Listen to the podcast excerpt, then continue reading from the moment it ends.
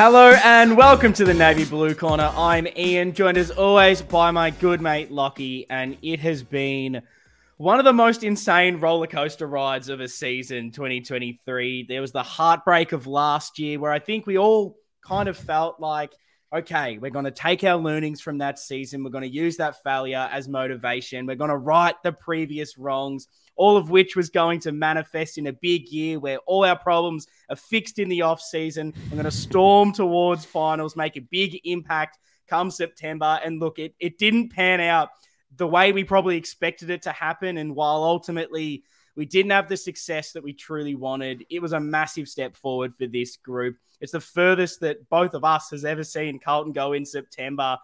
Yep. And just from what we were able to do this season. You know, some of my favorite moments and memories were forged. We went from bottom four in round bloody 15. Oh. we are questioning our own sanity, let alone what was going on with the club. And to go from that to fifth, winning two finals, playing in a prelim, being a few kicks away from a grand final, one of the craziest seasons I've ever witnessed. It's a massive one. So let's get into it. Let's review it all. Lockie, firstly, how are you going, mate? Fantastic, mate. I'm glad the season is over. It feels like a bit of a weight off the shoulders. Um, and it feels nice to have a look back now. I was listening back earlier today to like our episodes that we did, and uh, I think it showed me that it's good to put a lot of predictions out there because mm. if you just put enough volume out there, you'll get some right um, and heaps wrong. So I'm keen to look at them. Well, that's it. So we'll make sure that anything that we got wrong is not included in this episode, no, and we, we just don't have say that we got everything. No, we got them all right. We absolutely nailed it. Uh, no, but we'll get through the predictions, um, revisiting those throughout. But we're going to have a bit of reflection time, going to review the season that was. And we'll start with something that I think works really well. We're going to grade the season. And oh. so Lockie and I are going to give this a kind of like a, a high school kind of uh, English report grade, you know, ABC, sure. all that kind of thing. Let us know as well. Follow along. I want to hear from the listeners as well. I want you guys to be a part of this, giving your mm. answers to every single question that we're throwing out there. If you're on YouTube, chuck it in the comments below. Or if you're in podcast form, head over to the socials at Navy Blue Corner. Let us know your thoughts. Lockie, if nice. you were to grade this season as oh, a whole, Ian. what grade are you going to give it and why? The, the explanation's the big thing that I want to know. I have been going back and forth all day in my head on this between two because I like every time I try and justify one, I, I can't fully do it. So I'm stuck at the moment between mm. A and B plus. You wouldn't believe you? it. We are stuck between the same thing. My note here is I've been wrestling between B plus and an A. Because I have B plus slash A. Because the biggest issue, which I think you've got the same thing, is yeah. we didn't achieve the ultimate success. So it feels, or even I guess, make the grand final, which feels weird to give it an A. I think both of us would yep. Come and go. Look, if we've made the grand final, won the thing, it's an A plus. An A, it doesn't feel right but also from where we came this season, from being in the bottom four to make finals, to win two, we're probably above our predictions at the start of the season. I think for me, it was, I was hopeful, let's mm-hmm. get into finals, win one, maybe two, and see what happens. But I didn't truly believe we'd win the flag this year. So that really gears me towards yeah. the A mark. But then Love we it. put ourselves in that position midway through the year. So is it a, is a B plus enough? I mm. am not sure. I've still got my answer. It's so I hard. you to convince me either way, Lockie. What was your thinking going between the two? Well, that's why I thought you were going to come into this with an A because listening back, mm. you you were more like the fifth kind yep. of position, which you nailed. So that's why I felt like an A would be justified. I was I couldn't believe how bullish I was listening back to how I was thinking in Feb, where I was like we're all kind of thinking like top four is like a good mark. Like, really, was everyone thinking that before the season? Top four? Um, so I, I feel like I can't be like, well, we didn't actually make top four technically. Hmm. Um, mm. You know, I thought we were going to have, or I hoped we were going to have 15 wins. Um, and we had 13 and a half. So it feels like to me, I was like, oh, it just can't be an A. But then B plus feels way too low for being a couple of kicks away from a grand final. So that's Yeah. why I'm on the fence. Yeah, I think in the end, I'm going A just based on what we went through, what we achieved. I think because of the expectation, like you, you sort of nailed it down with that. The expectation wasn't this, it was still quite hopeful, I believe. And with that, I I think you have to give it an A. A plus is probably winning the grand final. Yeah. But it's very close. Very keen to hear everyone's thoughts on that because it's hard. It's so hard to give it less than an A with just how much this season's brought us. But ultimately, we do want that number 17.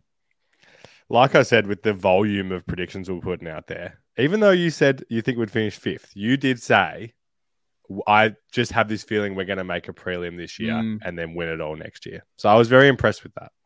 I did also say it would not only be prelim heartbreak, we win the flag the next year, but I think I did say three-peat. So maybe we not will uh, get very Okay. excited now that we've made the prelim. Just didn't get it this year. Three Pete maybe It's our time.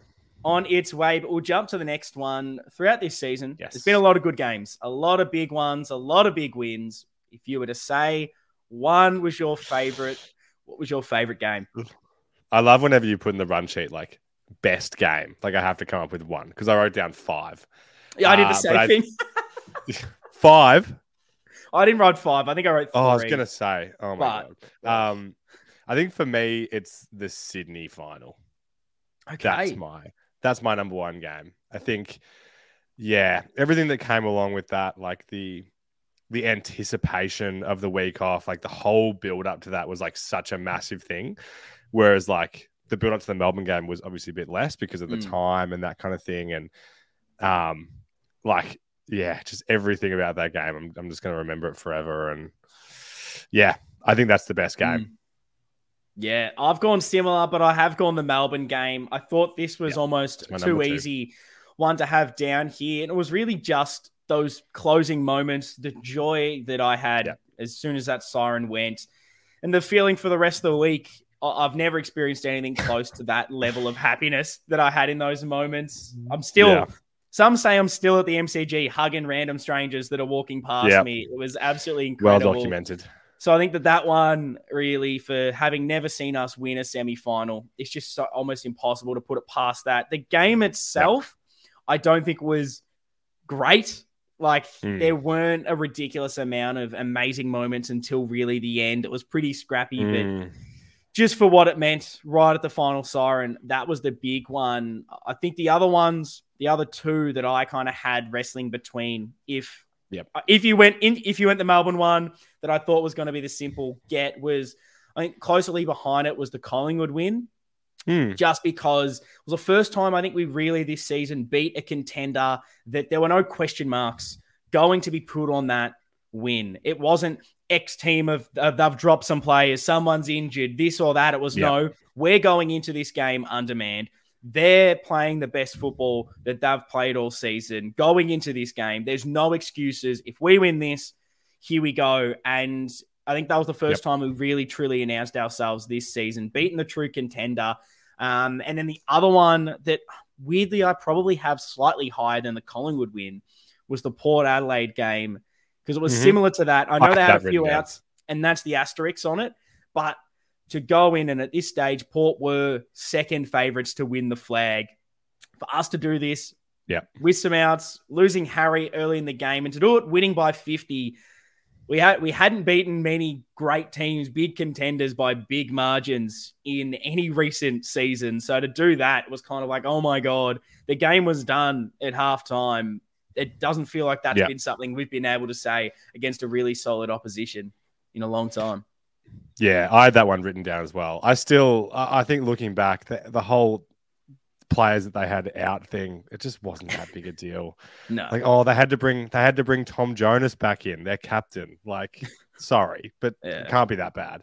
Um, yeah, I had that one written down. I think the other two for me, like the Geelong game, which feels like ten years ago. oh wow, that That's was just like after the kind of I guess kind of I don't know if you heartbreak's the right word from Mm. round one. Like I think we'd penciled that one in as a loss preseason. So mm. that was like a euphoric win. And then this might be hot take, not really a hot take, but after the schmozzle that was the Adelaide game, which was like such an embarrassing thing, and the fact that we'd never kind of just put a mm. team like fully buried a team going over and beating West Coast by 100, I think was just a really great thing too. Like that was one of the most enjoyable viewing experiences I've had because how many games can we remember that it was just like there was never any hope that we'll of the other team winning. Oh, we were so relaxed, so relaxed for that watching that West Coast game. I think the one thing that hurts that one for me was just that that wasn't the Kickstarter. Probably the same with the Geelong mm. game. In the moment, it felt as if, yes, yeah, so we've just beaten the reigning premiers. We're going to go on from here. And because we stagnated, yeah. we won a couple, but they weren't convincing. Had some bad losses. I don't think I hold it in such high regard compared to the back end of the season wins. But it, totally. how good was it to finally have this season? A few of those you can just sit back and enjoy it kind of games. We, we haven't had those in a long time. They've been a long time. Big. So we've talked about big games. What about your best favorite moments from the season? There's been a lot so I, I, I know that you've got more than one written down because I definitely do. But give me yeah. your number one favorite moment of the season. I didn't go as crazy with this one, but it, it lines up with the best game. I think the like you spoke about some of your happiest moments being related to that Melbourne game when Newey took that mark with like a couple seconds to mm. go, and like that was the moment that we knew we had it. Like that was just I've never been so emotional with a Carlton game. That was just that moment was just incredible, yeah. and everything that came around it, like how many Carlton fans were in that stadium. Um, it just yeah, mm. best moment of I, I, would say of my life related to Carlton, not just this season.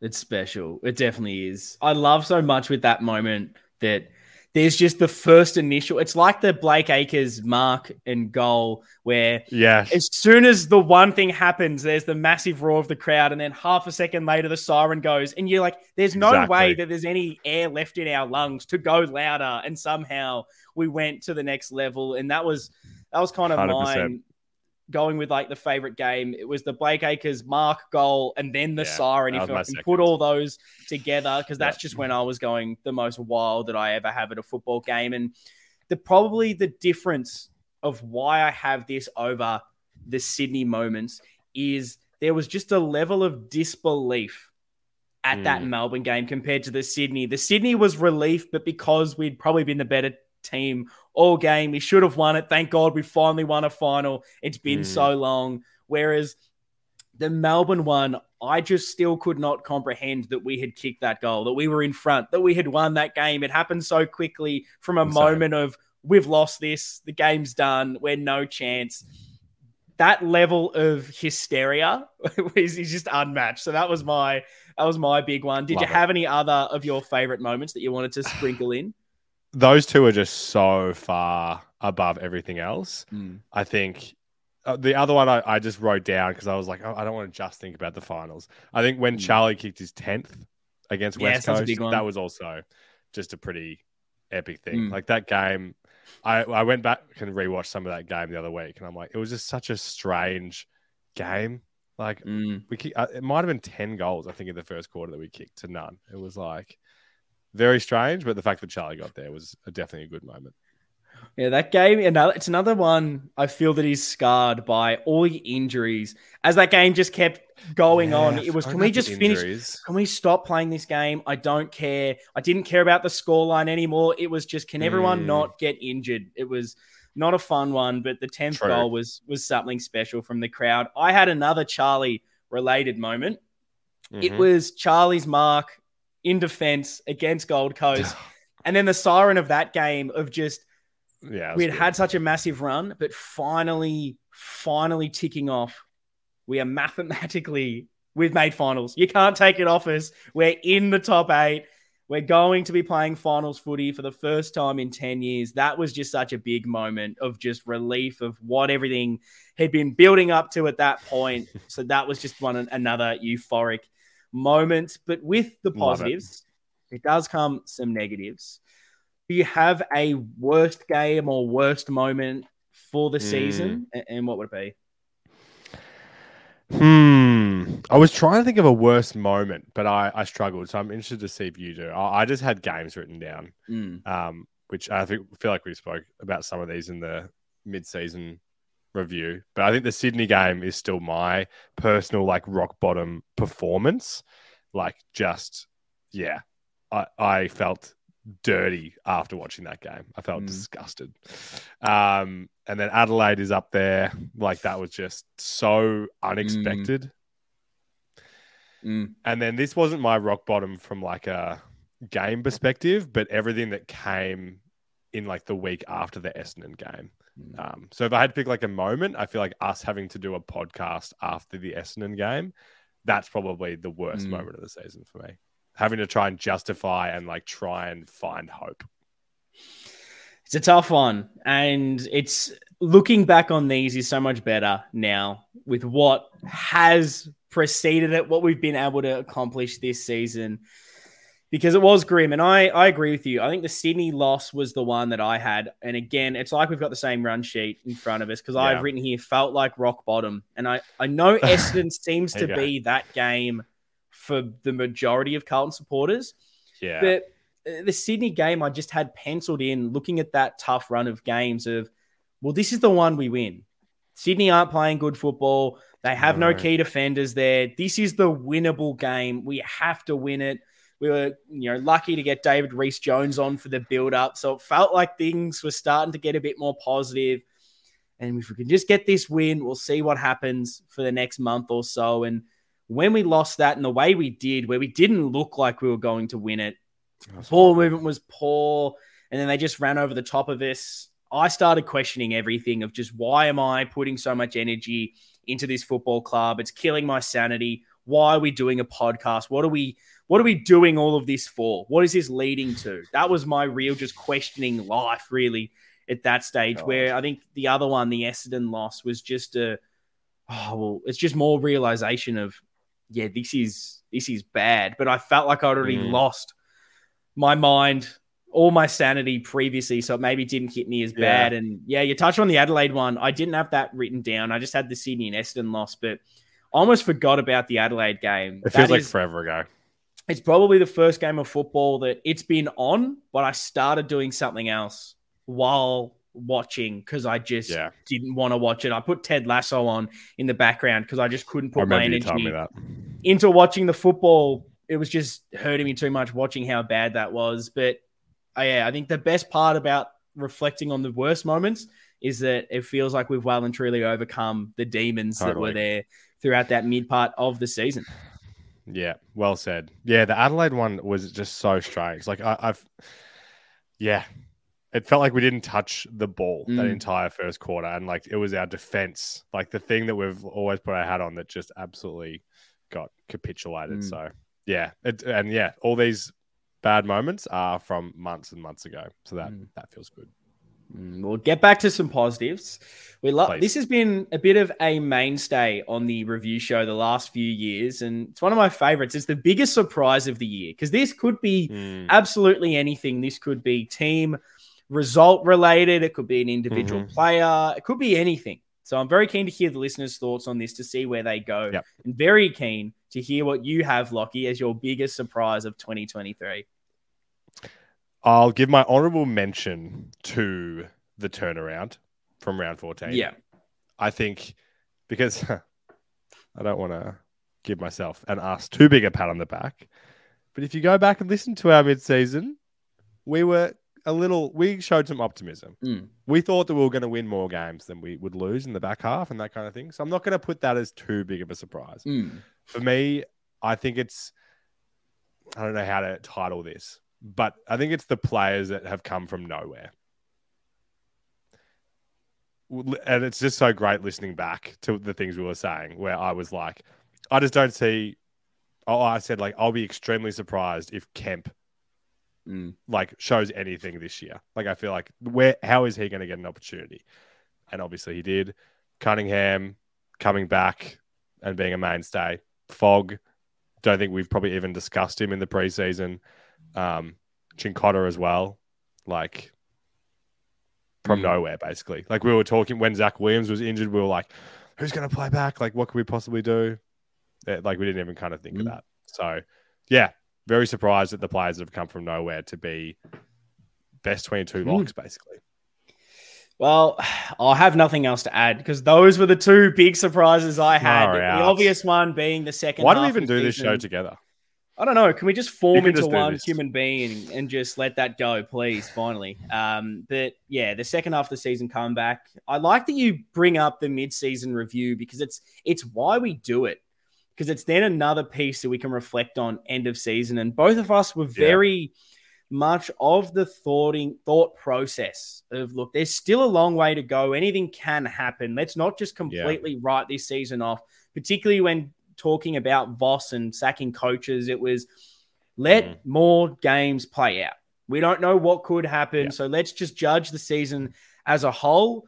Obviously, we're there to review that what had happened at that stage. That's sort of part of the caper, what we decide to do. So we had to look at that. And while I think some people I've sort of listened to in the reflection of the season, they were talking about like, well, why, why are we even bothering um, talking about who we're going to trade at the end of the season, what list changes we're going to make, and all of this. What a ridiculous thing to do mid-season. But like, I think they're missing the point of why you do these exercises.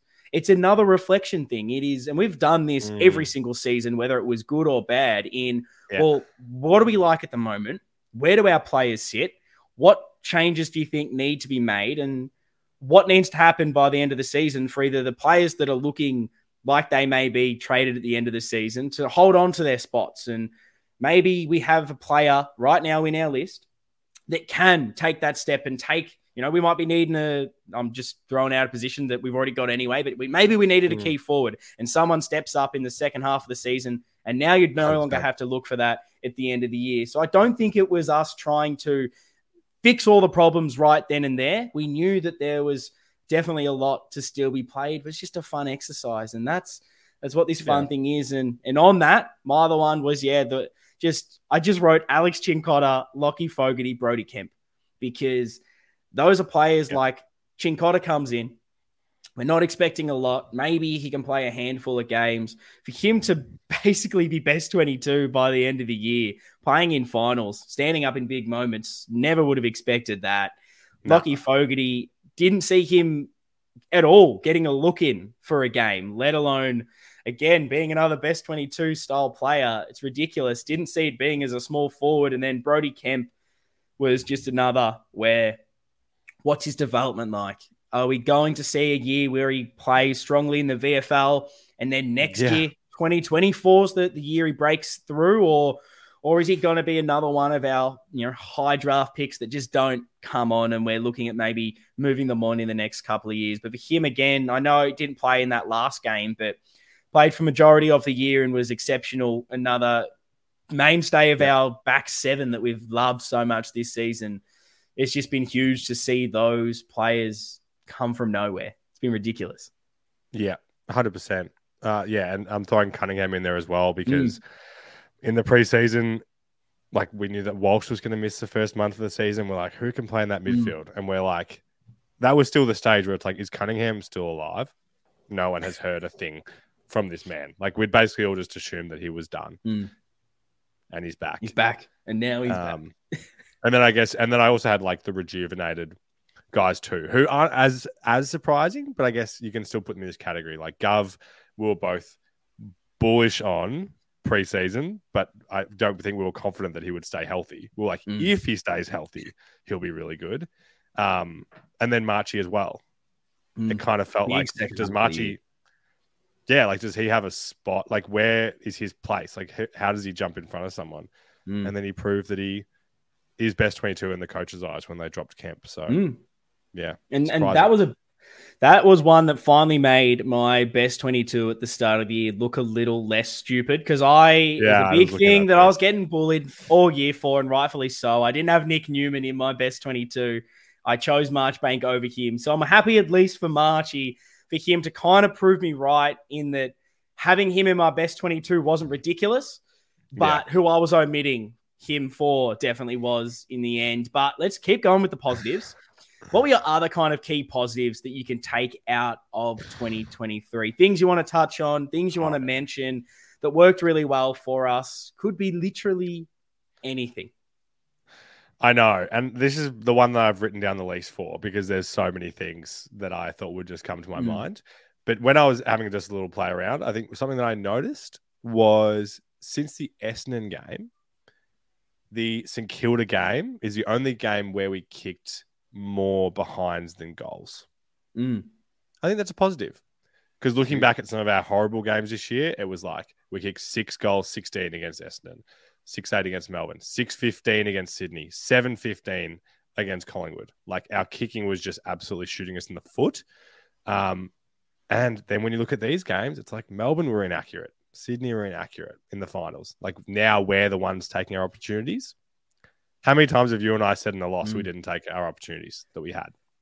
Oh, far too often. And that's what we did in the back half. Were, we would have won that game if we kicked those goals, which is so stupid. Yep. But we we had the opportunities, we never seemed to take them. Or when we were on top, we didn't give ourselves enough of a lead, and then the next quarter, the opposition turned it on, and we were just gone. Yep, exactly. So. I think that's a big one, particularly in the finals. It felt as if most of our games of the three we really, when someone needed to step up, when we needed a goal, particularly in that Sydney game when Sydney all of a sudden started to get on top of us, when yep. Melbourne would get out to a tiny bit of a lead. You needed a goal from somewhere. We just seemed to find a way and we took our set shots. We took those moments.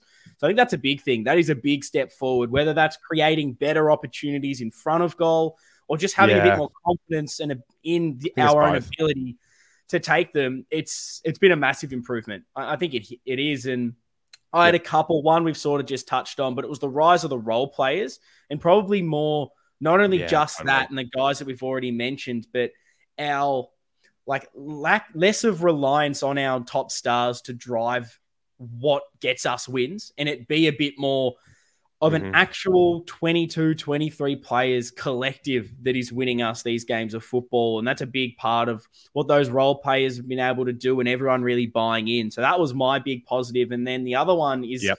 other Good key one. one. is just now we've got finals experience into this list. Yeah, great one. It, it felt like that was something that was so big at the end of last year. We hadn't had these big moments of do we do we have what it takes when the pressure's there when you have to win. It felt like we would bottle it. It was just, it's Carlton. The lead's not big enough here. Carlton are going to bottle this. We need to be up by 100 mm. points for us to feel confident about winning a game of football. And then in the back half of this season, just to make finals, we definitely had those moments of steel where we just we we clung on. We did whatever it took to make sure yep. that we came away with the four points. And then now to do that in finals, not only just be there and experience it, but now to get those wins, it's yep. just it's massive. We even spoke about it in our loss to Brisbane that it felt like that was a bit of the difference in why we maybe weren't able to make the grand final. Mm. At hmm. some stage, we maybe didn't have all the experience, and now it's growing, and it, it gives me so much more confidence that you sometimes need to make finals and then the next year go on to get it done. Feels like that's a massive cliche, but now that we have that, I just think that's going to propel year. us so much more next year. Yeah, totally. L- listening back to like us talking before this season, and I don't know, we were like, again, I'm surprised with some of uh, some of the things that we were saying. Like we were kind of weirdly confident that like, mm. yeah, those games at the end of the season were like finals. Um, and I guess you can kind of say that in hindsight, but we really didn't have any evidence at the start mm. of this season that we were going to be able to hold on to leads and that kind of thing, which has been like, yeah, kind of a headline of the last couple of months. So, yeah. Mm. Oh, well, well, that was not before I, I throw back to you to get yours. You kind of just stumbled mm. across my last one, which was I think we spoke so much at the start of the year. Everything was on hope I'll hope mm-hmm. we can mm-hmm. improve. We, we didn't get it done last year. There's no evidence that that means we'll all of a sudden improve next season. But there was, I guess, just that hope that we'll learn from the heartache, and that will spur the boys on. We've been in that moment, and the experience that you gain from now understanding what you needed to do is going to allow us mm. to play mm. finals next year. And it kind of didn't pan out that way. Yeah, at the start of the season, we start to maybe not have the greatest wins of all time, mm-hmm. and then we have that massive form slump.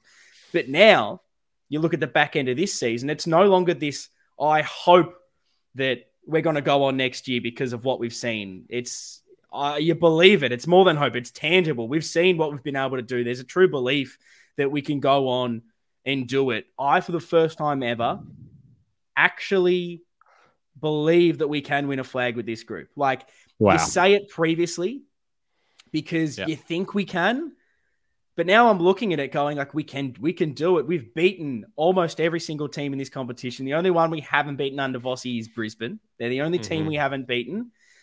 We've shown we're good enough that we can match yeah. the best that we've beaten Collingwood at one stage this year. I know it wasn't in a final and they go on to win it. Well done to them. But when you beat these contenders, when you show you can match it with them, you've got the midfield, you've got the forwards, you've got the defense, the game style seems to be there.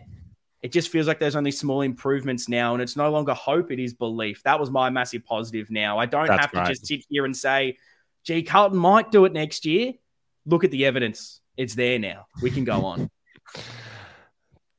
Great. The expectations are even higher now, so we can just get ready. Grand final or bust. Even more disappointed. yeah, yeah, premiership or bust. Oh, um, that's going to be us in five months. Can't wait. It is, but but what were your other positives? Do you have anything uh, else that you wanted to to mention? I think I think you've done such a good job there. I didn't have anything else written down. Um, yeah, like it's so hard, and we'll see this in the next question because mm. I found it really hard to think of negatives. Mm. Yeah, well, let's go straight into it. It is our negatives, or as we like to say it on this podcast, the areas for improvements uh, for 2024. That's great. Yeah. It's a nice way of saying it because we try to be glass half full on this thing. And the whole point of the review is to be balanced and to not only just look at what went well, yeah. but look at what didn't go right and how we can use that to, like we were talking about at the end of last year, propel us mm-hmm. onto a better year in the next season. So, what do we need to do? Yeah. Where are the areas that we need to fix for us to win the flag in 2024? I wasn't really thinking about the actual games themselves with this mm. question. So, I, I need you to help me come to a come like help me get to a good response to this because I'm like, do we want to be more consistent next season? In terms of when we look back at, you know, when we look at next season in terms of how we perform throughout the season, do we want to be more consistent? Because we look at this year and the teams that started well and faded away, like mm. your Ports and Saints and Essendon, and then the teams that like peaked at the right time. And then maybe people say, well, maybe we, it looked like Carlton still peaked a little early, like we got a bit burnt out throughout the end of the season. Give me some clarity on everything I put out hmm. there. Do you think that's a thing? Like, do we, is that something that, like, do we want to strive to be more consistent with our wins throughout next season? Or should we be again, not saying that we were trying to do this, hmm. but should we be trying to peak at the right time? It's a really good point that you bring up. I think there definitely is a massive, massive part of you need to peak at the right time in the season. You need to be. Mm. We, we, spoke about it a bit at the start of this year when our form wasn't amazing, but we are still getting wins in this this whole yeah, building into yeah. the season was what everyone was talking about. And totally. again, that was very hopeful because we weren't playing well was okay, we're building into this season, even though there weren't signs of it. But I do agree that you need to bank some wins early, definitely, but you do need yes. to make sure that your best football is later in the season. I, I think where I probably sit with this discussion is maybe in the more consistent way of it in we just need to make sure that we are banking more wins early in the season and that we don't necessarily need to be playing yeah. our best football but like one of my big areas for improvement was that we need to finish top 4 we need to be getting making sure that we secure totally. that home prelim you saw how much that yep. isn't ideal when we have to go over to Brisbane to try and make the grand final. And there was so Yep. much more of the second half of that year when every single game for the last 10 rounds was a must win. And the toll that that takes out of you emotionally, physically, every part of that. I think if we end up being a bit more consistent at the start of the year and are able to Mm. just get a few more wins, then you're not having to expend all your energy. And I, I think that that goes in the way of peaking at the right time because you're able to rest guys a little bit and manage their bodies throughout the whole 24 rounds rather than just having to get everyone there in the last few rounds. So I think that will go a long way. There is an element definitely of Yep. peaking at the right stage, but we just need to be, I think, a little bit more consistent earlier. So we're not having to rely on winning in the Mm. last round again because you need top four. That is so clear now that Yeah. why no one wins grand finals outside of the top four. Having to win every single final, not it's getting true. the rest, it's it's brutal stuff. Yeah. Yeah. And you kind of slipped it in like being finishing top two and having it at home, being the home team would be Mm. great, but just being in Melbourne would would be enough for me. Like Yeah. we can finish top four and just if we just don't have to go up there again next year, Mm. or you know, I don't know, a Port Mm. Adelaide gonna be better next year. Um, yeah, if we can at least play all our finals in Melbourne, that would be uh, a really good goal. I think. Mm. And I think something else that maybe goes a bit more towards the consistency, which is hard to ask for, but because I Mhm. think we did it in a few of the games, but there was still far too many close calls. I think if you look back at this season, Oh, far too many of our games, margin wise, way too close. And I think that goes again towards us being so beaten up by the end of this season when we're having to, particularly in those finals games, beat Sydney by six points, beat Melbourne by like a point. It's two points. All of a sudden, you're having to play the full game out to the final seconds. And that just, you see why teams like Brisbane, after beating Port pretty easily, getting a week off, why they looked so fresh running out that game of Mhm, football. mhm. I, I think that goes a long way. And Yep. then maybe you get some injury luck because you're not having to play every single game like it's an elimination final. Maybe we're not getting so many niggles late in the season. I think that's another thing. Uh, what else was your kind of areas that you were looking at? Yeah, I, I know. I was so much more of like an improvement mindset Mm. rather than like what didn't go well. Like, I think a real positive thing is that looking down our list, I think there's more players that we think will improve than regress. There's not that many players where you'd be confident that they're going to take a step back next year Mm. in terms of like their age, you know, their bodies, that kind of thing. Like that that feels like just such a positive thing for us that so much of this team is still really young. They just need to play more footy. Mhm. Um another thing, I I don't know if we're going to cover this in the predictions, but like you, you were forced to say how many games our rookies would play, which you almost nailed. Did you hear have- did you listen to Oh, that? I didn't. I didn't go back on that. I just had what was on the run sheet. So feel free Yeah, to, okay. if you've got that in front of you, let me know because Yeah. that's exciting. You said you said Lemmey and Binsey would not play. You said Cowan would play six games. He played seven. Oh, big. And then for Holland, you said 10. And I can't, let me see how many he played. It would have been more than 10, but, Definitely more than ten.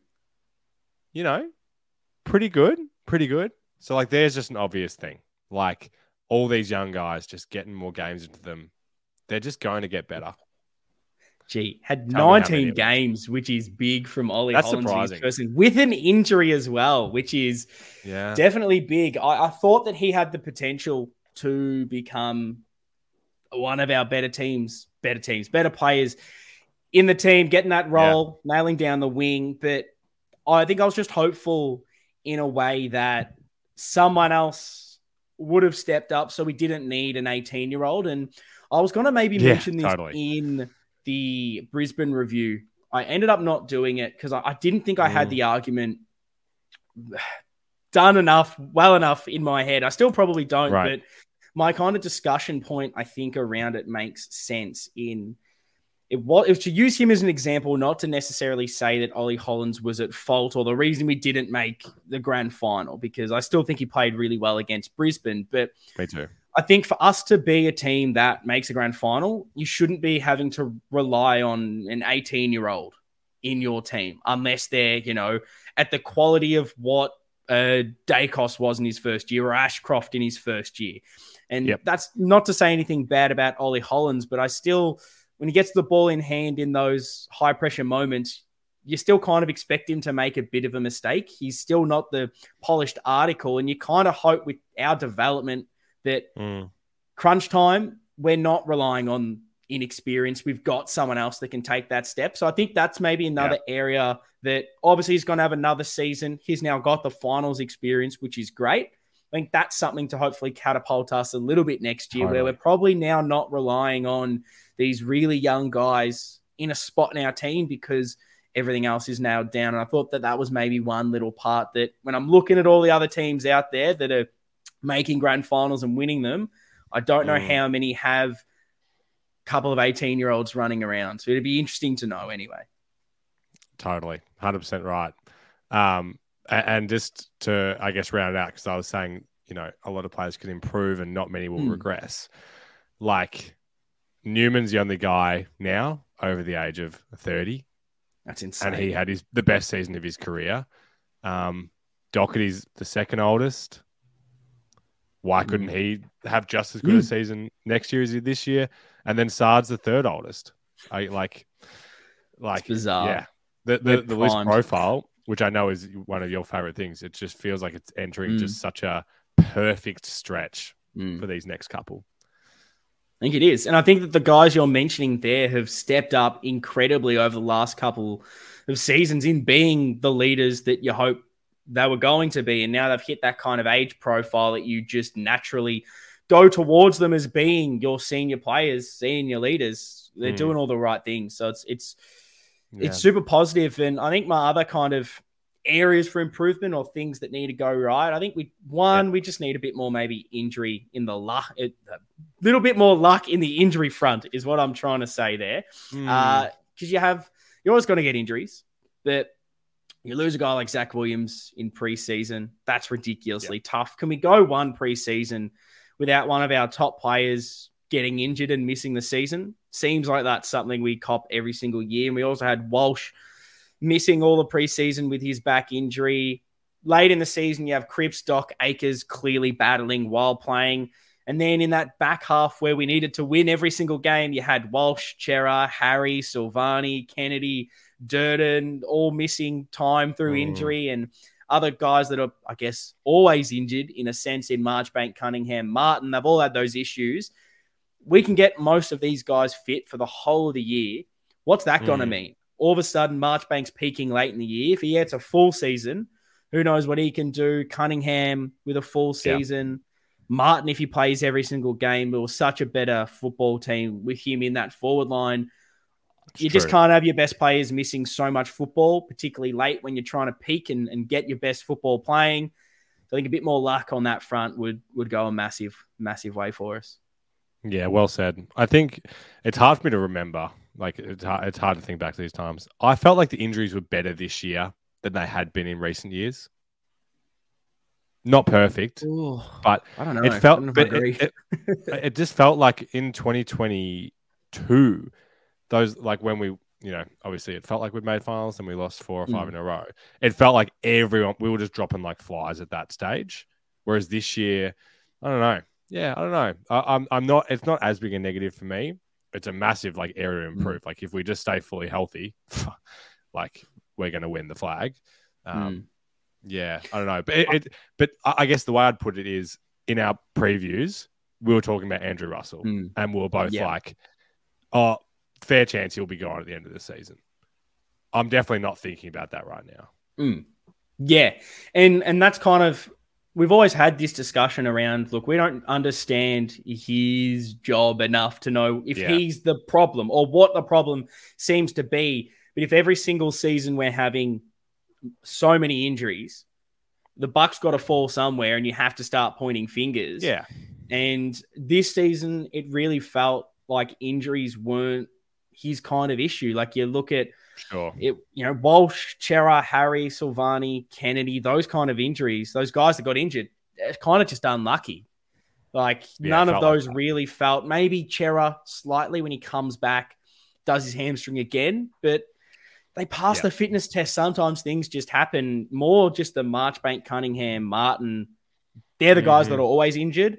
I'm no longer yeah, going to blame anyone for those because sometimes, sometimes what's broke just stays broke, which I know is a really harsh saying, but no. it's kind of where I'm sitting. I think the the one thing I'll argue against your point of last season, it felt as if everyone was dropping like flies, particularly yep. in our midfield. Felt like that just happened a few rounds earlier this year because we had mm. no Walsh, no Cerra, no Kennedy True. at one stage this season, and we were going, well, shit, we've lost our midfield again. But we're just able to step up and probably play yeah. a lot better football. Docherty went into there again, and we had just maybe better all round players, all round better system to get us over the line. And then they came back to play yeah. finals, which was probably the plus. But yeah, just True. can we just not have any games next season where we're going shit? Who's playing in midfield because we're all injured? That'd be nice. That would be really nice. Yeah, the wins the wins mask everything. Hmm. Hundred percent. Yeah. And yeah, the last couple are literally just a couple of game style things that I don't think need yep. too much analysis. But I think ball movement and our transition game still clearly needs some sort of work. I think Zac Williams sure. helps that a lot from defense. Felt like mm-hmm. in that mm-hmm. Brisbane game, we just really struggled to move the ball, get our hands on it, and create better opportunities inside 50. And then just that mid forward connection is still a bit of an issue. I think that high half forward role. Definitely. It's something that's been on our sort of trade target list every single season since we started the podcast. Looked like mm. Zac Fisher had solved that problem last year. Now he maybe hasn't with another season progressing, but yeah. it's kind of that that other area because I think going into the season, I was looking at Smalls needing to step up and kick goals, but yep. then you got Matty Owies kicking 27, Motlop 24, Martin 17. I guess Silvagni, if you want to throw him into it, kicking 14. Durdin in his limited games kicking 11, you've got a bit more contribution from those smalls.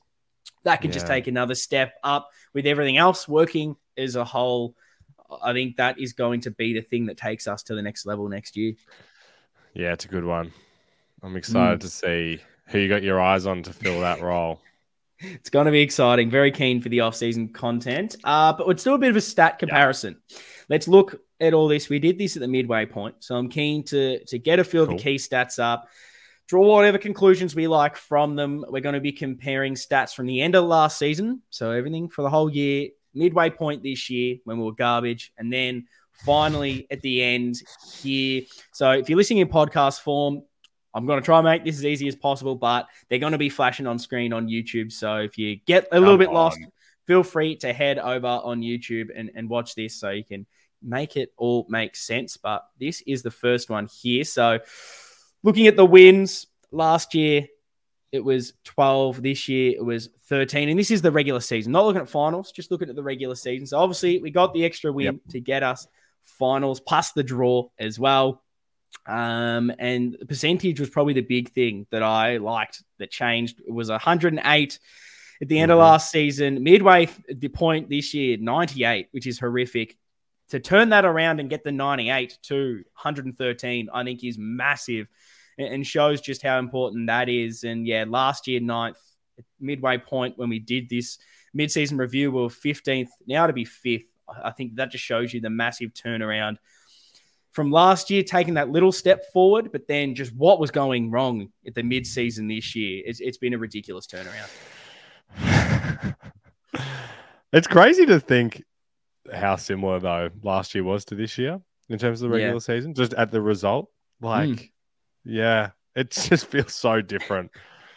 God, crazy. It's been wild. One more win, one more draw, and then yeah, midway yeah. point, midway point to the end, we lost one game. We technically lost two games if you look at the totality of it from the Insane. mid-season review. That is ridiculous. Um, we'll go into so some much clearer stats here. So got a few, um, which kind of show a little bit here. Disposals, we were second in the comp at the end of last year, second midway point this year, fourth by the end. I think that that's really interesting, showing you that it kind of we're playing such hmm. a possessive, slow brand of football when we had heaps of it, but we weren't doing a lot with it. That sometimes the disposals does not equate to you being a better team. Sometimes it's about what you do with it. And I think that shows that here because kicks again, second at the end of last year, first midway point, drops down to third. We were for kicks. Um, and similarly with, I guess, handballs kind of dropping down the whole way, fourth to third to then fifth. Again, it's just, it doesn't, and, and but the kick to handball ratio kind of staying the same shows that we're maybe playing similar ish, um, but just using it better when we were going with it. And then interestingly, mm. this is almost a bizarre thing for me looking at the contested and the uncontested stats. Contested ball last year, we were second. End of this year, we were third. But midway point, we were down to sixth, which shows you just a, what it means to get your hands on the football first in the contested part of the game. That that is clearly such a big, vital thing. Um, whereas the uncontested midway point of the season, were first, drop that down to fifth, and all of a sudden we're playing good football. Do you do you draw any conclusions on those stats? Oh. uh, I personally don't. The, the, the wildest thing to me here is that we were first in uncontested possessions the first mm. half of this year. That doesn't really make sense to me. Mm. It's because all we were doing, if you if you do recall, was marking it in the defensive half and just chipping mm. it around no one. We we yeah, had so. so slow, stagnant, and just holding the ball up, and we weren't winning the contested ball. The only thing we were winning was these short chip kicks to each other that did absolutely nothing. I think really mm. what I'm kind of seeing is the importance of the contested possessions, but then also that kind of the stats and leading them doesn't necessarily matter. It's kind of the no. quality that you don't get, which is the exciting thing for someone like myself that loves to delve into the statistics side of things, but sometimes mm. for the hmm. generic stats, they don't maybe show you as much as you think they should. Um, then judging to the next bit, this is probably where we can probably improve. When you look at center clearances, our bread and butter, we had a bad bad start this season because the end of last year we ranked seventh. Midway point this season we were 18th turn that around to 15th. That is really the improvement area, I think, for us heading into next season. Got to win the yeah. clearances. It's our best place we score from. It's what we do best. It was a big turnaround to get it from 18th to 15th in the first place, but that needs to be higher. And I think we're winning a lot more games yeah. of footy. Is that alarming to see where that sits right now? It is. It's surprising. I think mm. it's surprising considering. Uh, I guess what I feel like the rhetoric is around the hmm. team? I think so. And then stoppage clearances is, is sort of a lot better. It went ninth last year to fifth this year. Big step up there. So we're clearly doing a bit more around the ground, which I would agree with. I feel we're a bit more well rounded this season mm-hmm. compared to last. Marks pretty similar from seventh and then midway point first because we were just, again, that was that short chip kicking, marking game style doing nothing. Drop it down to fifth, all of a sudden taking the game on playing better football. I think mm. Mark's inside 50 is probably somewhere we can still improve. It's Definitely. 10th at the end of this season. Get the ball in there, get some more marks. We've got two of the best key forwards. If we can get that into the top eight, as far as the stat stats go, I think you're winning more games of football. And the one I really don't enjoy is seeing the tackles inside 50 here because yeah, last season well. it was a big thing, fifth. Midway point, it was 14th, and we know that that defensive pressure in our forward line was struggling and only got it up to 12th. So it did lift clearly, but overall, hmm. we need to be turning the ball over a lot more in our forward half. Sometimes these stats are flawed in well, what were the opportunities to lay those tackles? Because we score yeah. so much from center clearances, we're not really allowing the ball to drop as much inside 50.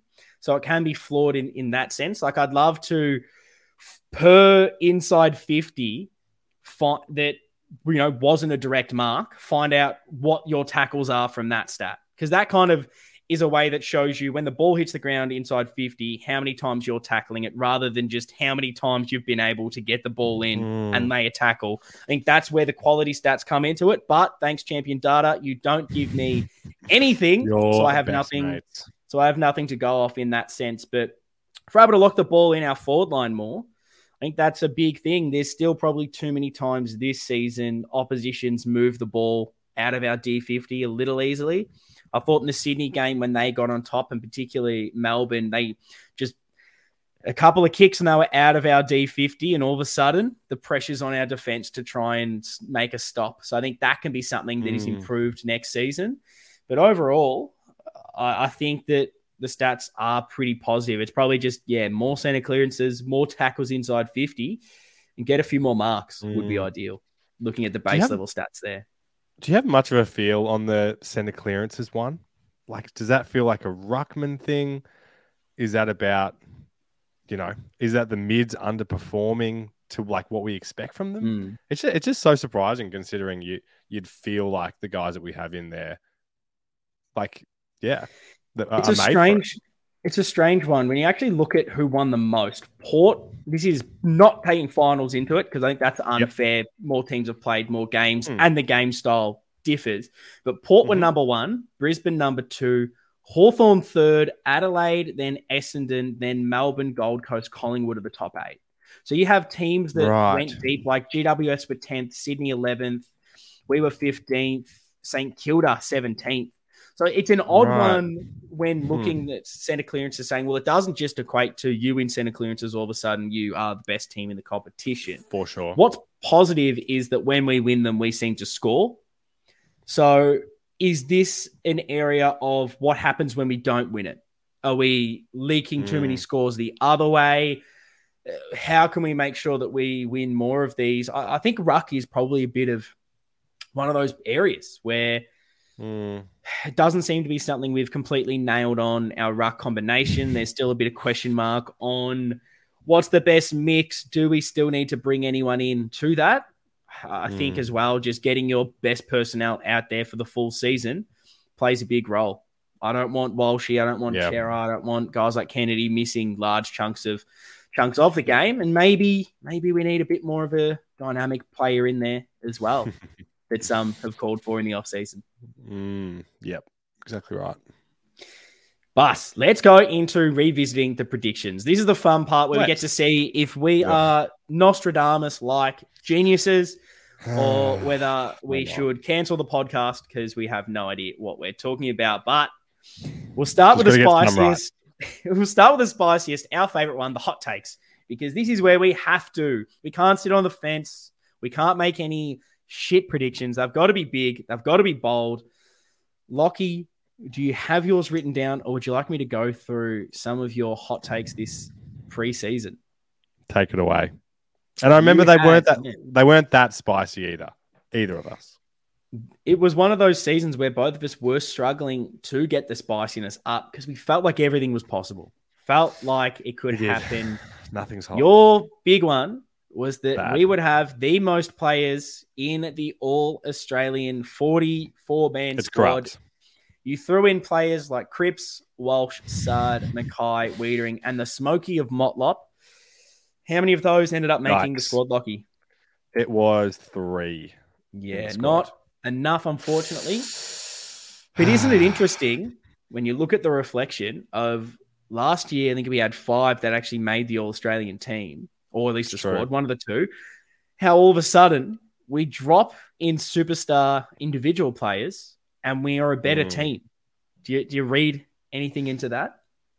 I'm not sure I do, but I was having a bit of a sniff around.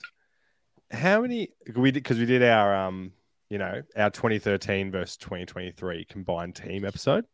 Yeah. How many All Australian players do you think we had in the squad in that year? In which year? Sorry. 2013. Oh, 2013. Gee, it probably wouldn't be a, a two. Zero players. Wow. Wow. So well, we did finish ninth, technically. So we did. Wasn't Isn't the greatest that year. That's bizarre. You'd think he would maybe get one or two with the yeah. caliber of players we had running around there. Because you feel, I don't know, you just feel like there's quite a strong correlation. You feel like the best teams will have, you know, the four Somewhat. or five, and it kind of goes down like that. But mm. yeah, so I don't no, know. didn't work out that way. But I think there is something in the fact that all of a sudden the individuals maybe didn't have their flashiest years, but sure. because we That's played a, a lot more as a team, everyone was able to be elevated and we won more. But I, that's probably that next step where you, you make top four, you have a good whole season. I think that start of the yep. season cost Weitering, the All Australian, and maybe a few others Get the Mhm, full mhm. 24 rounds of, of consistent, solid football, and you'll see that number jump up. Your other one, fortunately, Mm. was that Carlton win the flag. Very spicy. Love the boldness, but Sorry. maybe that's going to be the one that we roll back next year. Oh, I 100% am rolling that back. Absolutely. Yeah. Now I I was someone that threw almost everything at the wall to see what would Quantity stick. over quality. Yeah, my first one was Gov All Australian, which, judging off his last year's form, both of us were almost saying, look, if he plays every game next season, Yeah. on on form, All Australian lock. But it seems like he played every single game, didn't maybe take his his game to that level, but still a decent season from Gov. Real bold half fence sitting take from me was one of Gov slash Marchbank, I know, Marchbank that was a not to be one. on the list by the end of the year. I just thought that Both. both won't survive. One, the one who isn't fit will make way because I didn't believe both would be fit. So that is kudos to both Yeah. of them. The Gov played just about every game, and that Marchbank Mhm. got his body right just when it matters and played a big role for us in finals. Both will be on the list next year. A bit stiff on this man. Blake Acres to make the All Australian 44 man squad. Not stiff. sure what's stiff about that. I'll tell you what, wins just about the best finals player for what he was able to do It's this true. season. It's so true. maybe that's one that we run back. The man that was very hyped this preseason was Jesse Motlop. Said he'd be the third Yeah. highest goal kicker. He was the fourth. So Close. and he only only missed out by three goals, which is very very stiff. And he did miss some footy there. So I reckon So what, you're going to pay that game. one, are you? by that game, I might tick that one on my sheet. You probably won't on yours, fair enough. But on my sheet in front of me, that's a tick. That is a tick. Um, asterisk That's though. But I will, I had Jesse as my third highest goal scorer too, so Yeah. happy for you to tick it. I'll save this as my my best prediction, even though we don't know the result just yet. I reckon Yeah. you can tick this one prematurely. Adam Cerra to finish top three in the BNF. I was very high on him. As soon as we go, like basically my players to watch this year, I had Adam Cerra. I had him there just in this. We obviously know he's a good footballer, but I Mm. thought this would be the year he goes from your B grade midfielder to the elite, one of the game's best. And I think he can kind of tick that. I thought he was our probably one of our best midfielders all season. And he came 10th last season, so Mm. that's a pretty good one from you. I like it. Um, I like I'm, I'm happy with that. Your players to watch. Let me know what you think. You had one for Mitch McGovern. I know I went big on him for the All Australian. Are you happy to give that one a tick for a big season?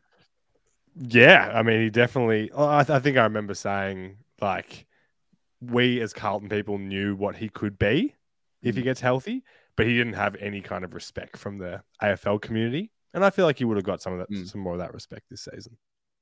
Mm. He's definitely number two behind Jacob Weitering, which it's a tough Yeah, feat exactly. to, to beat Jacob Weitering out for the number one spot. So for him to now be our second best key defender, I think it's massive. So I, I agree with Yeah. that one. Love this from you, your players to watch. Tom De Koning was one who he has ah. had a ridiculous season, Lockie. That is that is almost two ticks Yeah. because midway point of this year, we were still not convinced out of contract, looked funny? like he was headed somewhere else. And we were thinking if the squad and the team is as bad as it is right now, come the end of the year, we may just have to move him on to bring in some sort of draft capital to fix what the mess looked like. Not only do we not need to fix the mess, but we don't have to worry because old mates re-signed and ended up playing some electric football to end the season. What did you make of De Koning's Yeah. year? Yeah, of course. I mean, we were just kind of riding on flashiness at the start of the year, Mm. and then it was kind of an inconsistent first half of the year, and then yeah, he's our man now. Mm. And then your other big one was Jesse Motlop, most hyped preseason player. Uh, what did you think isn't it? of Jesse Motlop's year? Ah, it's a really interesting question. Uh, I mean, uh, got to remember his age. It's it's interesting that he was so hyped. I, I- Mm. As I was listening back to the predictions, because I remember everyone in the Carlton Yeah. community being like, nobody else will be more improved than Motlop this year. There's just no chance it's anyone. Um, I don't know where that kind of came from. Mm. Maybe a strong end to last year. Um, it was that. yeah, I I, think mean, that, his last game against Collingwood, he had those few goals out of Yeah, nowhere. guess that would have been it. He had he had that spark to him that just looked like he was ready to explode. Yeah, for sure. I mean, yeah. So he's you know he went kicking more than a goal a game. Like you know, I think he definitely gets a pass for for this season, knowing that he's just going to get better and better. No, I do agree. I'm just trying to get his stats up for last season to see how many he Yeah. kicked. Me see. I think he, think he kicked 12 last year. Rolling that Yeah. into 24, I think is a is a big jump. Missed a bit of football, sure. and I think we probably all went maybe one season too early on a Jesse Motlop. I think again back half Yeah. of this year looked really impressive in that play. That when you need a goal, he gets one seemingly out of nowhere, and it felt like we were all kind of hoping he'd take that step, being a bit more of that half forward, maybe pinch hitting midfield kind of player. Yes. I think that's still so something young. that it seems the coaches are very high on talking about his running capacity, that this isn't something that he could do in a few years. I reckon it, it maybe didn't have the step we were all expecting, but it, it was definitely a, a positive improvement for Jesse Motlop. And He's not even 20. it- oh, he's going to be Like, such what? a special player, this guy. Yeah. Like, oh my god. Like, it's fair that we also hired him, but no, there better not be anyone being harsh on him because Surely Yeah. not. so much um, time. I had a couple others. This probably isn't a isn't Yeah. a tick. I'll probably wind this back for next year. My man Lachie Cowan, I just I thought he was a bit more ready to go than he Mm. probably was. Seeing how he performed in the under 18s, he looked like a guy that could step into AFL football and have a bit of an impact. After really seeing him in a few games of competitive AFL, I think yeah, he just just wasn't there at that stage. But he's someone that's definitely building. I'm excited for what he Yeah. can become just because he's a bit more versatile than I think some of the other players we have on the list, where he's a bit taller, so he can be a bit of an interceptor. He's got some pace about him. He's got the booming shoe as well. Uh, there is a lot to like about a Lockie Cow, and I maybe went a bit too early, pumped the brakes on him a little bit, but I'm happy he got a bit of exposure this year, and he's only going to be better for it going forward. Still very Nice high one. hopes on Lachie Cowan. And the other one was um, Jordan Boyd, who I prefaced Yeah. at the stage earlier in the season when we did this. He just got that injury. I think it was a toe or foot injury, something like that, where Mm-hmm. I thought this guy's going to have a massive breakout season. Then he gets injured, but I thought I'd mention it anyway. And I tell you what, it maybe didn't completely play out the way I thought, but gee, we were clamoring for a Jordan Boyd this season when he ended up getting suspended, and then for him to Mhm. play the way he did in that in that prelim, I know. I'm again going to be very high on Jordan Boyd going into next season. He's an exciting player. As you should be. Yeah, absolutely. Yeah, that was an, awesome performance. And yeah, I like that one too. Now, looking at an interesting part of our predictions, we Hmm. always go the under the pump. We, we throw up It's a, a few one. players' names and say there's a bit of pressure on this guy to perform this season. And this isn't meant to be a negative. This guy's crap. I want to point out how bad he is. It's a bit of a rev up to say at the start of the year. He's a rev up. He's someone that there's a bit of pressure, but I want him by the end of the year to not be into the under the pump going into the next season. So, Lockie, you had a couple that keen to get your thoughts on and see how their season progressed. You've got Jack Martin, who this is almost the Jack Martin under the pump segment, and Jack Silvagni. Are they still under the pump? Wow. That is such a good question. Is Jack Martin, the man who's always under the pump, going to be under the pump next season? I think he is still going to be under the pump. Poor bloke. I'm so sorry, It's Jack. his. It's his segment. It's his segment. You can't take it away from him. I think with like you said, like what we're what we need to do to be better next year, if he Mm. drops off, we're Mm. we're replacing that position. Like we are so crucial for that role to be a high performer, um, and we need goals. Mm. So stay healthy. I think it's a different under the pump. Going into this year, it was different. very it was very much you just need to show me something because you haven't. Yes. And we now that we have, I think this season he came out and showed what we've been missing with Jack Martin not being in our forward line and how important he is to us playing good football. And now there now it just goes to do that again and stay fit for a full season. If you can stay fit, geez, we're going to be a force next next year in 24. It's going to be Yeah. insane. And then yeah, Jack Silvagni's an interesting one. Yeah, it's an He's interesting one still well. probably borderline best 22. I think what he showed in that patch just before he got injured was okay, this man's no longer under the pump. He's in our best 22. He's flying. He's perfect. He's the second ruck we always needed. Hasn't played in a long time. Other guys have stepped up in other roles in that forward line.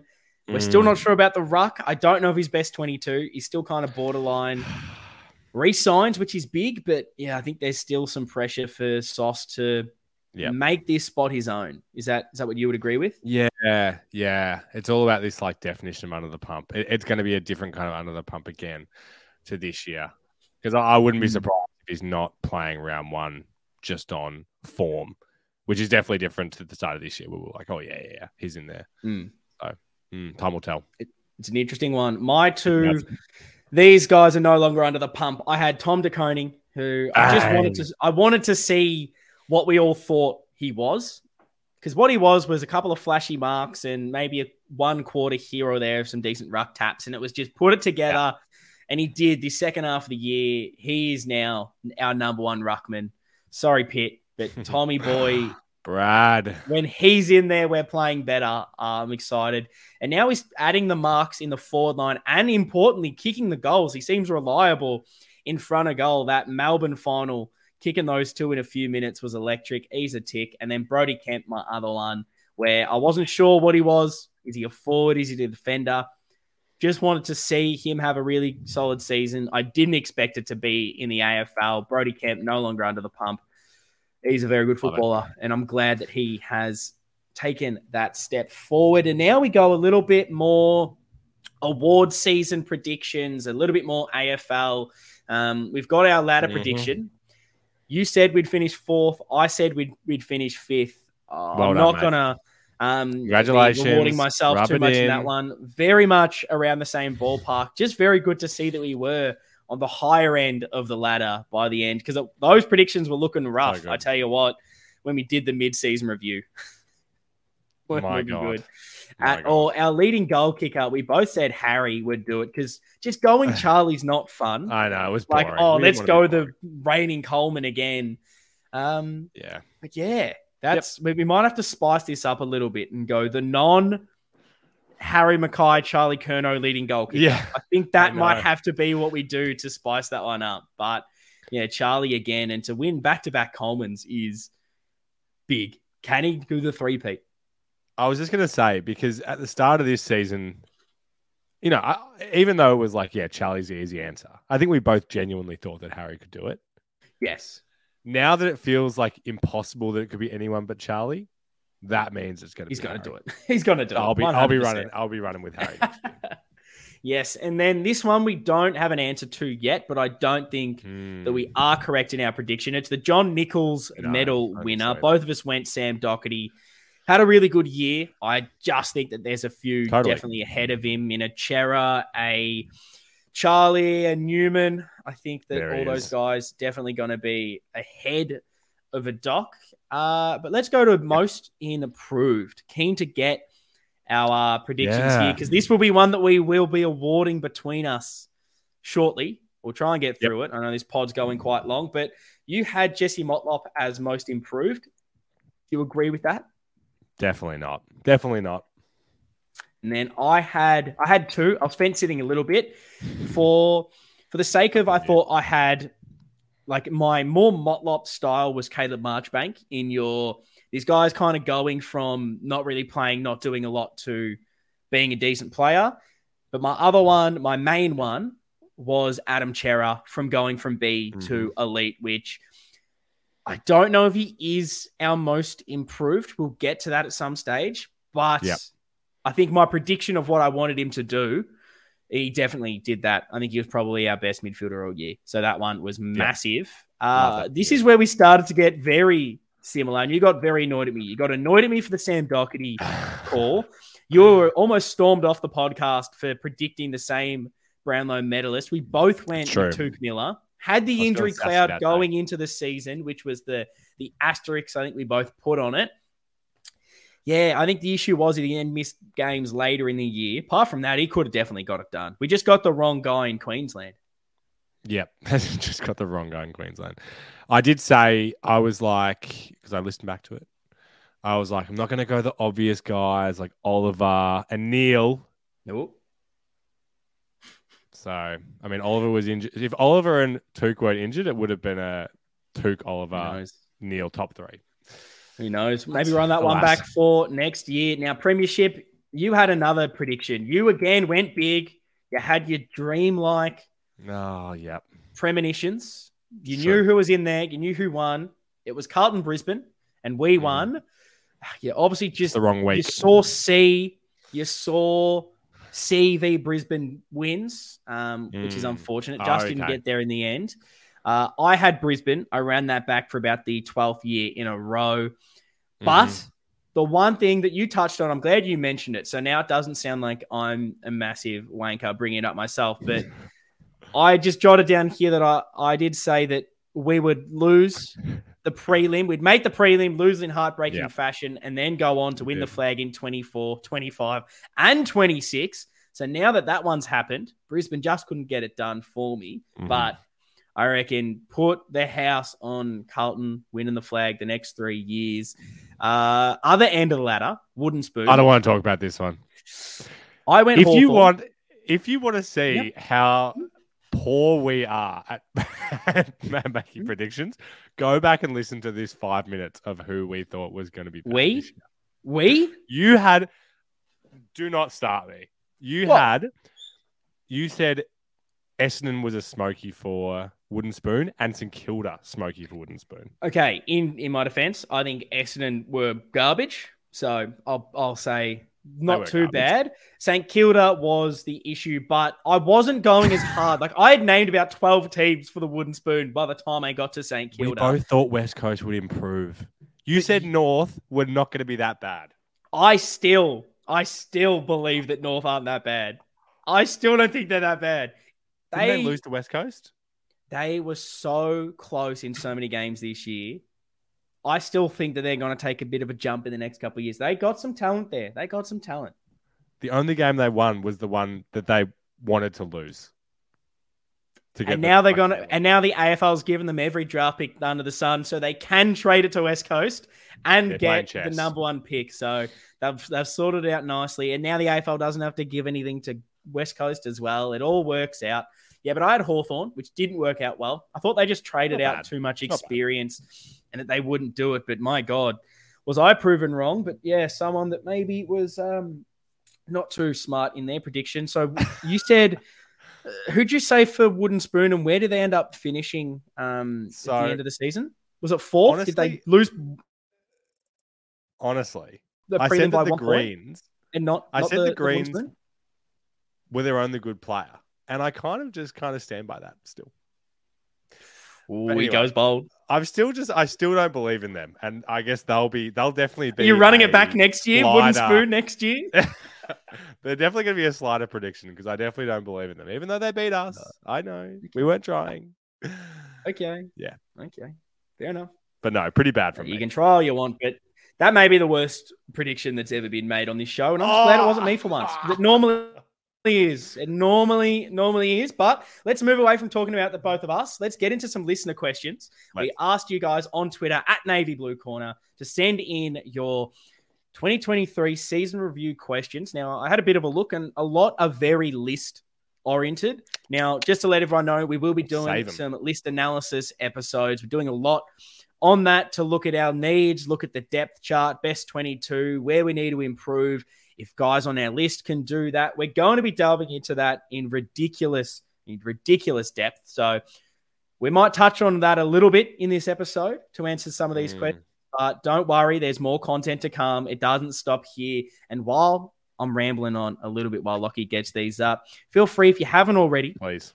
if you're watching this on YouTube, drop your replies to everything that we have covered so far. What Mhm. was your best match? What was your favorite moment? Your worst moment? Every single thing that we've covered, drop it down there right now. And if you're listening in podcast form, head over to any social media that you interact with us at Navy Blue Corner. Links are in the description, so you don't have to type anything in. Just click away. If you're enjoying the content, now that we're in the off season and maybe won't be posting every single Tuesday morning at the exact same mm-hmm. time, things are going to be all a bit all over the place, release schedule wise. If you don't want to miss out, if you don't want to have to figure out when we're releasing them, subscribe on YouTube, follow where you get your podcast, and it'll just be there sitting for you, ready to go when it's uploaded. Just trying to make your life easier. You're such a nice guy, man. That's it, 100%. All right, let's dive into a few of these. So, firstly, and obviously, I'm not going to provide my thoughts on this. As everyone knows, this is a segment where you just get put to questions with no. Well, we uh, don't want we don't want the opinion of a guy who thought GWS were wooden spoons. So That's true. That's true. I'm merely a co-host here. So from So race Raceboy four five eight, we kind of touched on this earlier. What kind of player do you think the team is lacking, or do you think we have all the players and it's just a matter of depth mm. now?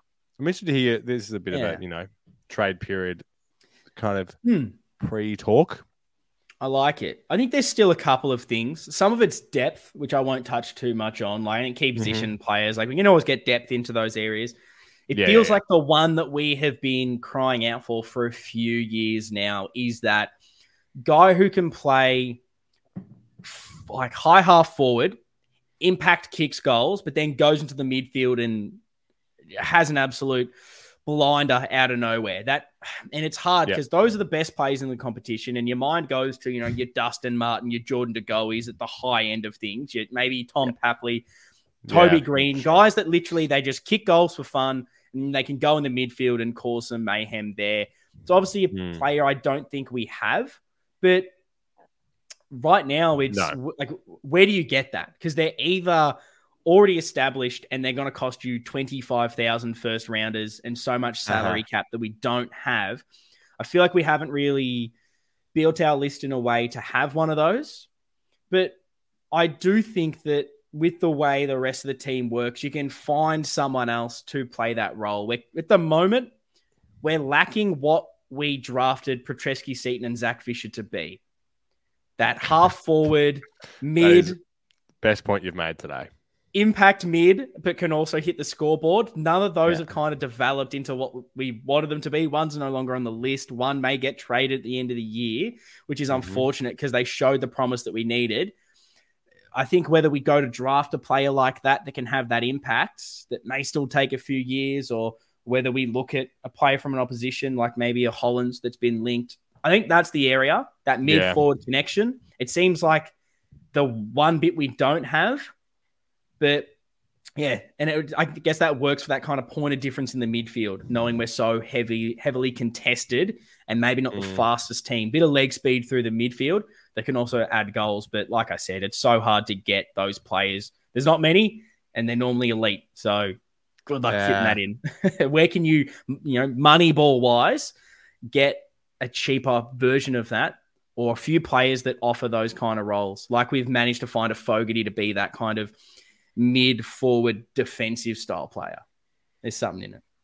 Yeah, there is. And yeah, I mean, if when you look down our list of goal kickers this year, it's I think I felt like last year we had a bit more of like mids kicking goals than mm. this year. Like our, our top one, two, three, four, five, six, seven, eight are all forwards. Nine are yeah. all forwards. Ten, our tenth highest goal kicker was Acres, who kicked ten.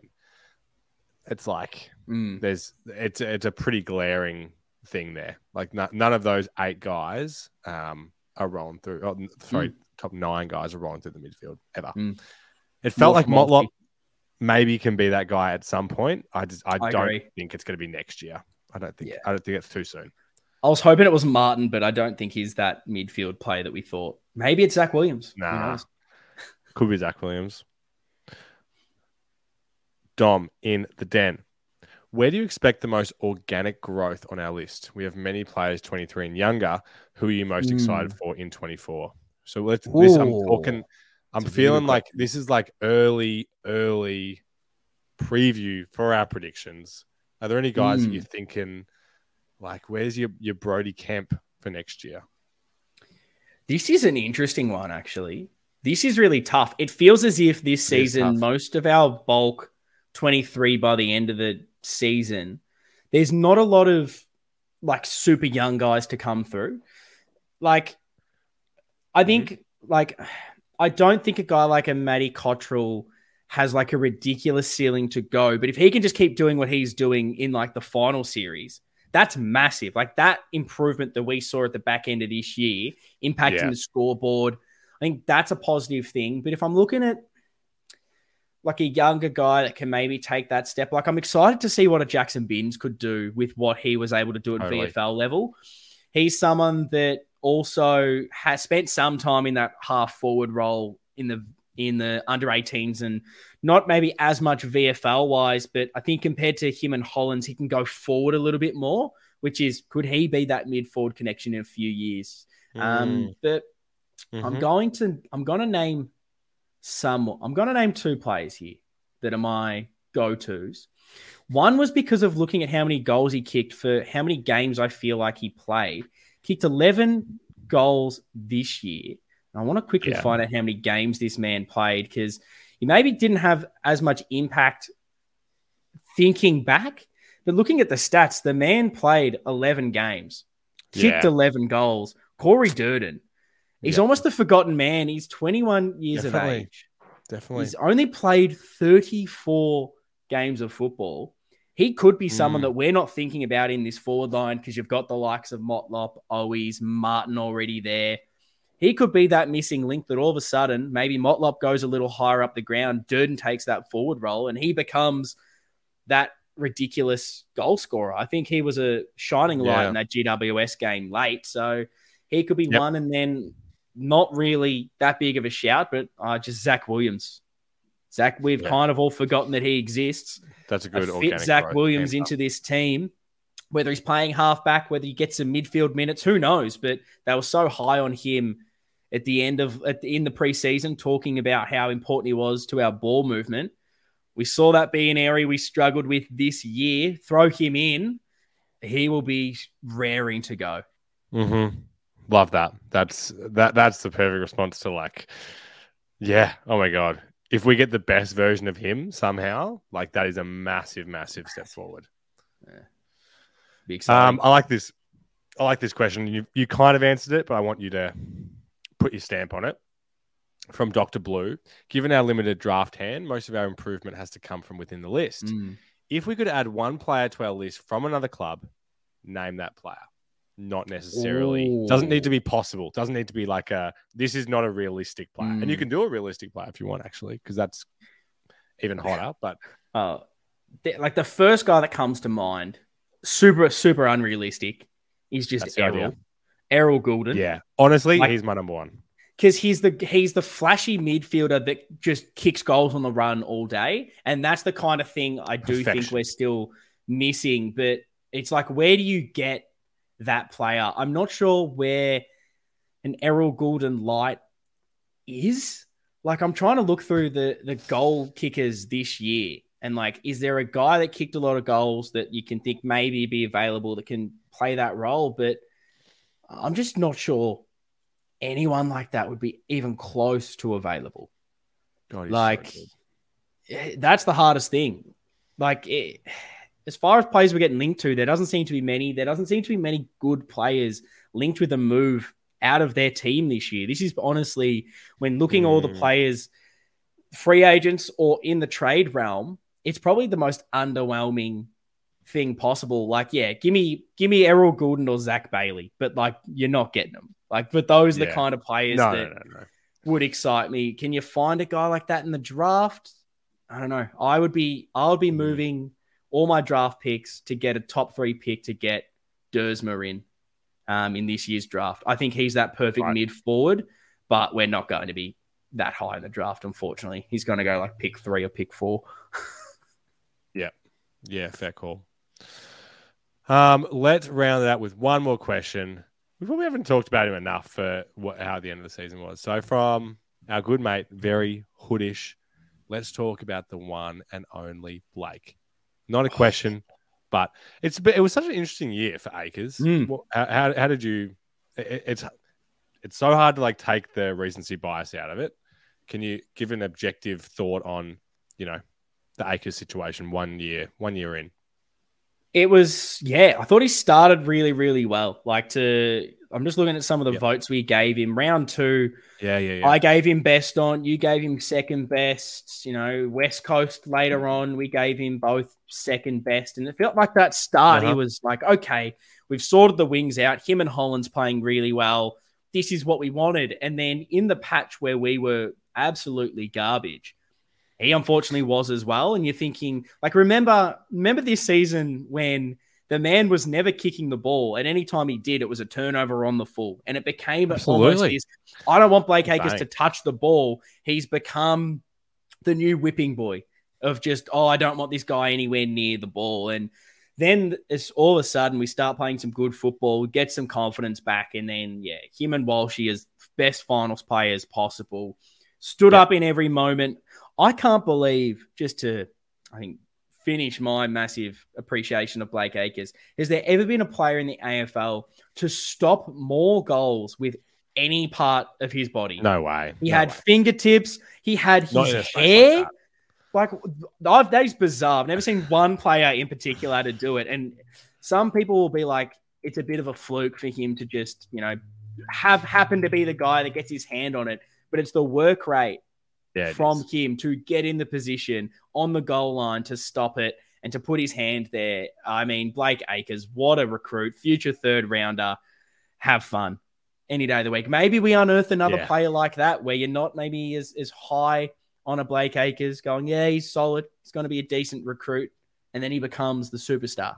I think that is maybe the area that excites me with, with Nick Austin this offseason. But it's crazy that I feel like you and I were quite high on him, Hmm. and we still only had to give that up. Like, yeah. if there's a player that you're not that high on, uh, yeah, they're almost not like going to get traded. They're just like Mm. a preseason kind of pick up kind of sitch. Yeah.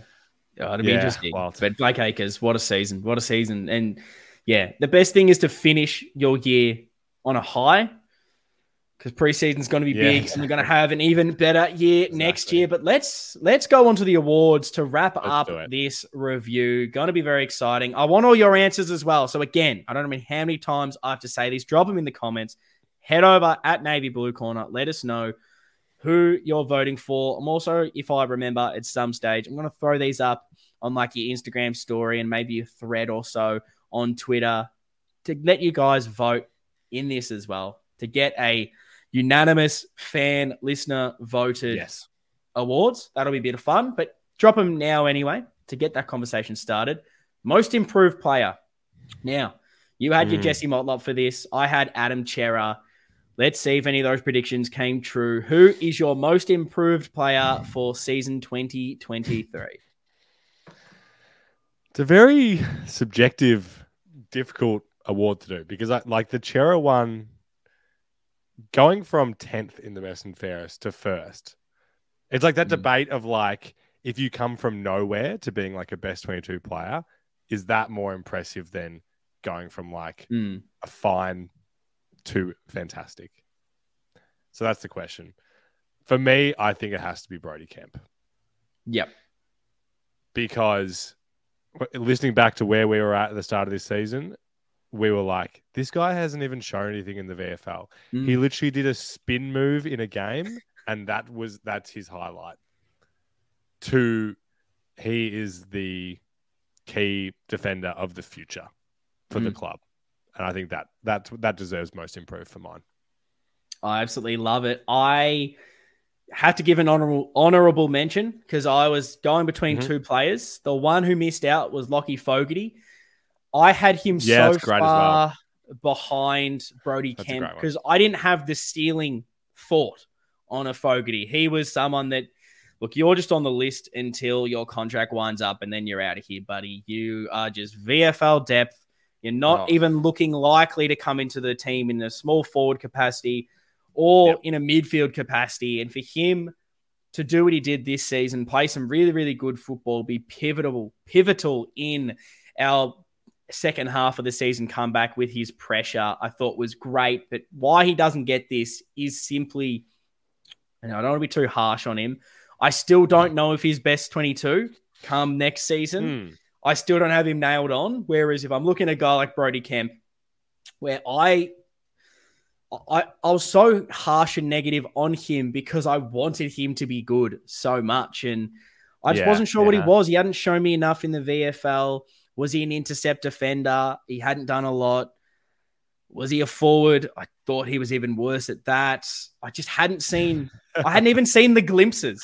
Sometimes with a De Koning, you see the flashy mark or you see something and you go, okay, he's pretty raw, but there's something positive. With Brodie Kemp, I was like, just show me what you're good at. Just show me one or two elements that I can get behind to show me that you're going to take that step. You have the capability, but I need to see something tangible now. And for him to, Yep. he's best 22 for me. He's that third defender. I absolutely Obviously. love what I see from Brodie Kemp. Ball use is there, can take the marks. And yeah, I just wasn't expecting the rise we saw from Brodie Kemp. And it's a hard backline to break into. It's the probably the best part of our whole team. And for him to break in and be such a massive part of that this year, where sometimes he'd fly and take a mark, and you're like, oh, classic Weitering. How, hang on a minute, that was Brodie Kemp. Oh my I've god, had the literally. shaved heads and looks so similar Yeah. that you're like, oh, yep, typical Weitering, and you've gone, holy shit, that was Brodie Kemp that just did that. Uh, that's Mhm. that's that's that's such a big thing. So yeah, I've given it to Brodie Kemp as well. Exceptional for year. sure. When you think about Weeders, him, Young, McGovern, Marchbank, like all the guys that are like competing down there, he is obviously the one with the most upside from Mm. now.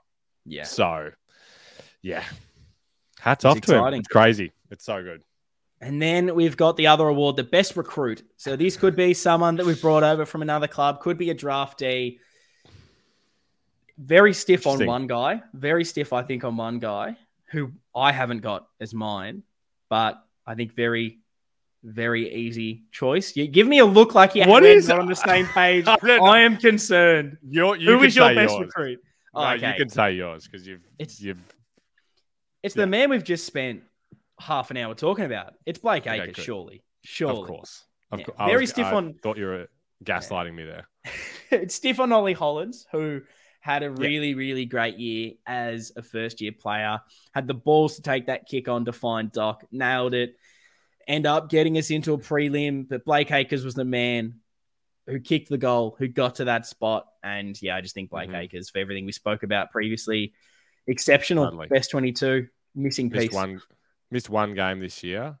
Played with the uh, collarbone, shoulder. four, whatever that in was. G- yeah. yeah, he really, it was the I think the GWS game was the one he injured himself, Yes. played with one arm, and was still one of the better players.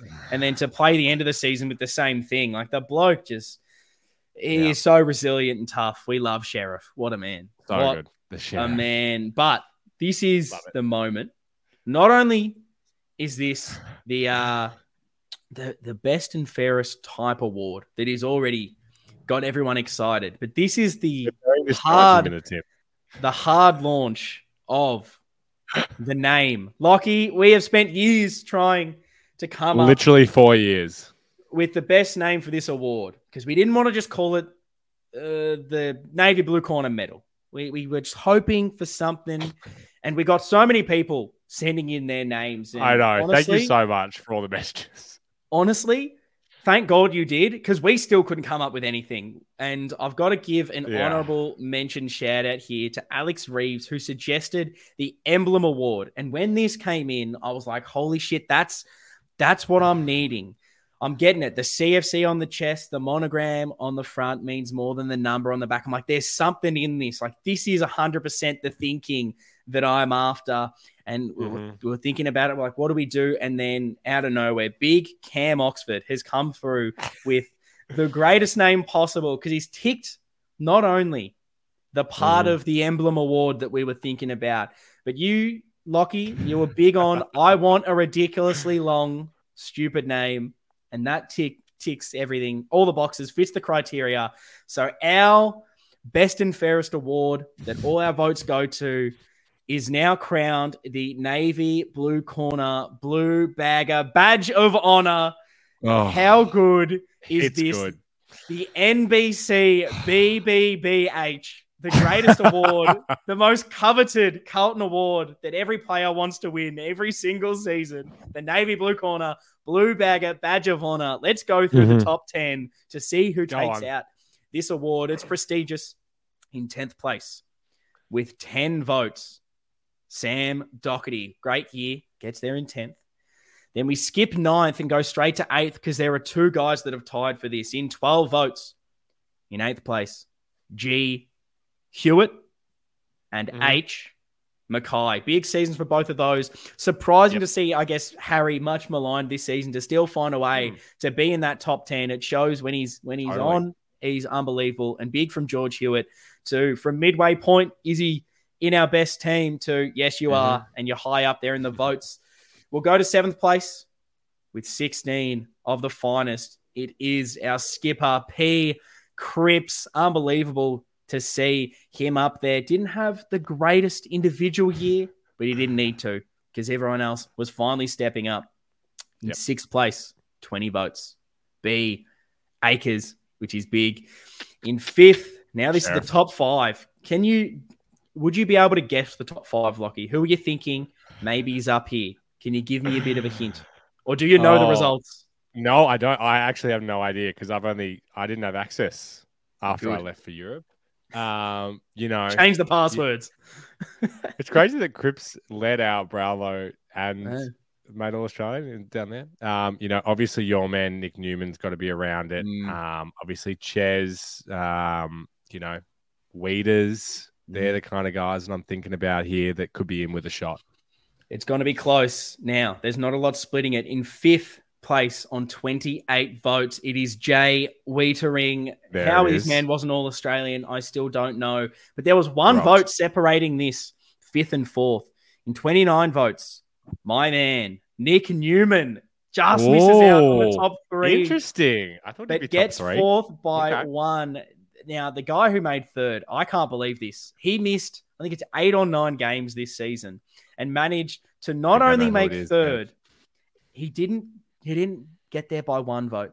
He didn't make. He didn't even get thirty just to get there. With thirty nine votes in third, Sam Walsh. Ridiculous Crazy. second half of the season. The finals votes is what really got this man over the line. If you take finals away, maybe he doesn't get up here. But he was okay. the finals MVP. But in sure. second, there are four votes between first and second here. It was tight. In second place, in 41 votes, I think if he didn't miss games of football, he would have taken it out. It is a Cerra just wow. in second. Unbelievable season. But the Navy, the 2023 Navy Blue Corner Blue Bagger Badge of Honor goes to with 45 votes. Charlie Curnow, Mr. Coleman, back to back. What a season from this man. Is he who you would have given your, if you just got to vote right now and said this guy was our best player all season? would he have been the guy you gave it to? Wow, that's a really good question. I think he was our best player this season. Mm. But I think Nick Newman is going to go home with the John Nicholls, is my yeah. like just the way that our voting's different. Uh, mm. Yeah. So I think a very worthy winner of whatever our award is called. oh, he's shown disrespect the Navy immediately. Blue corner, blue bag, a badge of honor. Thank you. Give the NBC tired, BBBH some goddamn respect.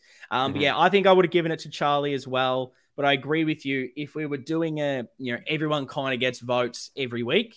I think the consistency yeah. in Nick Newman, he deserves to be higher. Should have been higher, as some might yeah. say, and over delivering um, as well. Yes. Like, oh, from where he was 100 this season. Yeah, he deserved. We almost needed to make up some award so we could give it to Nick Newman. Maybe we find maybe he gets the Nick Newman award and we give that out next year That's to the guy really that good. we don't have an award for, but he deserves something there for the go. season he gets. The Nick We've Newman Memorial Memorial Medal will be given out next year. Nick Newman gets the first year.